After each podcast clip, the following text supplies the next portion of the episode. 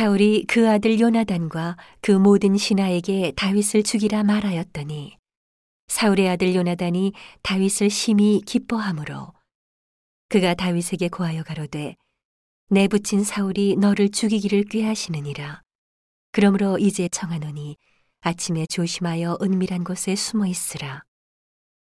내가 나가서 너 있는 들에서 내 부친 곁에 서서 내 일을 내 부친과 말하다가 무엇을 보거든 내게 알게 하리라 하고. 요나단이 그 아비 사울에게 다윗을 포장하여 가로되 원컨대 왕은 신하 다윗에게 범죄치 마옵소서 그는 왕께 득주하지 아니하였고 그가 왕께 행한 일은 심히 선함이니이다. 그가 자기 생명을 아끼지 아니하고 블레셋 사람을 죽였고 여호와께서는 온 이스라엘을 위하여 큰 구원을 이루셨으므로 왕이 이를 보고 기뻐하셨거늘 어찌 무고히 다윗을 죽여 무지한 피를 흘려 범죄하려 하시나이까?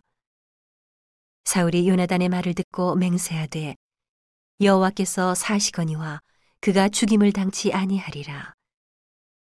요나단이 다윗을 불러 그 모든 일을 알게 하고 그를 사울에게로 인도하니 그가 사울 앞에 여전히 있으니라 전쟁이 다시 있으므로 다윗이 나가서 블레셋 사람들과 싸워 그들을 크게 도륙함에 그들이 그 앞에서 도망하니라. 사울이 손에 단창을 가지고 그 집에 앉았을 때에 여호와의 부리신 악신이 사울에게 접하였으므로 다윗이 손으로 수금을 탈 때에 사울이 단창으로 다윗을 벽에 박으려 하였으나 그는 사울의 앞을 피하고 사울의 창은 벽에 박힌지라 다윗이 그 밤에 도피함에 사울이 사자들을 다윗의 집에 보내어 그를 지키다가 아침에 그를 죽이게 하려 한지라 다윗의 아내 미갈이 다윗에게 일러 가로되 당신이 이 밤에 당신의 생명을 구하지 아니하면 내일에는 죽임을 당하리라 하고 미갈이 다윗을 창에서 달아 내리움에 그가 도망하여 피하니라. 미갈이 우상을 취하여 침상에 뉘고 염소털로 엮은 것을 그 머리에 씌우고 의복으로 그것을 덮었더니 사울이 사자들을 보내어 다윗을 잡으려 함에 미갈이 가로되 그가 병들었느니라. 사울이 또 사자들을 보내어 다윗을 보라 하며 이르되 그를 침상째 내게로 가져오라 내가 그를 죽이리라.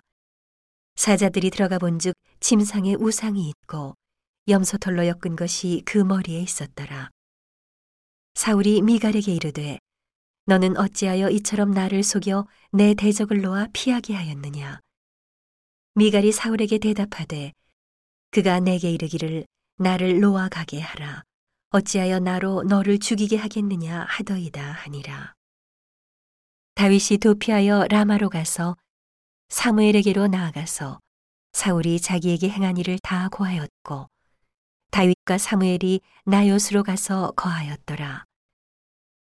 혹이 사울에게 고하여 가로되 다윗이 라마 나요스에 있더이다 하매 사울이 다윗을 잡으려 사자들을 보내었더니 그들이 선지자 무리에 예언하는 것과 사무엘이 그들의 수령으로 선 것을 볼 때에 하나님의 신이 사울의 사자들에게 임함에 그들도 예언을 한지라 혹이 그것을 사울에게 고함해 사울이 다른 사자들을 보내었더니 그들도 예언을 한 거로 사울이 세 번째 다시 사자들을 보내었더니 그들도 예언을 한지라.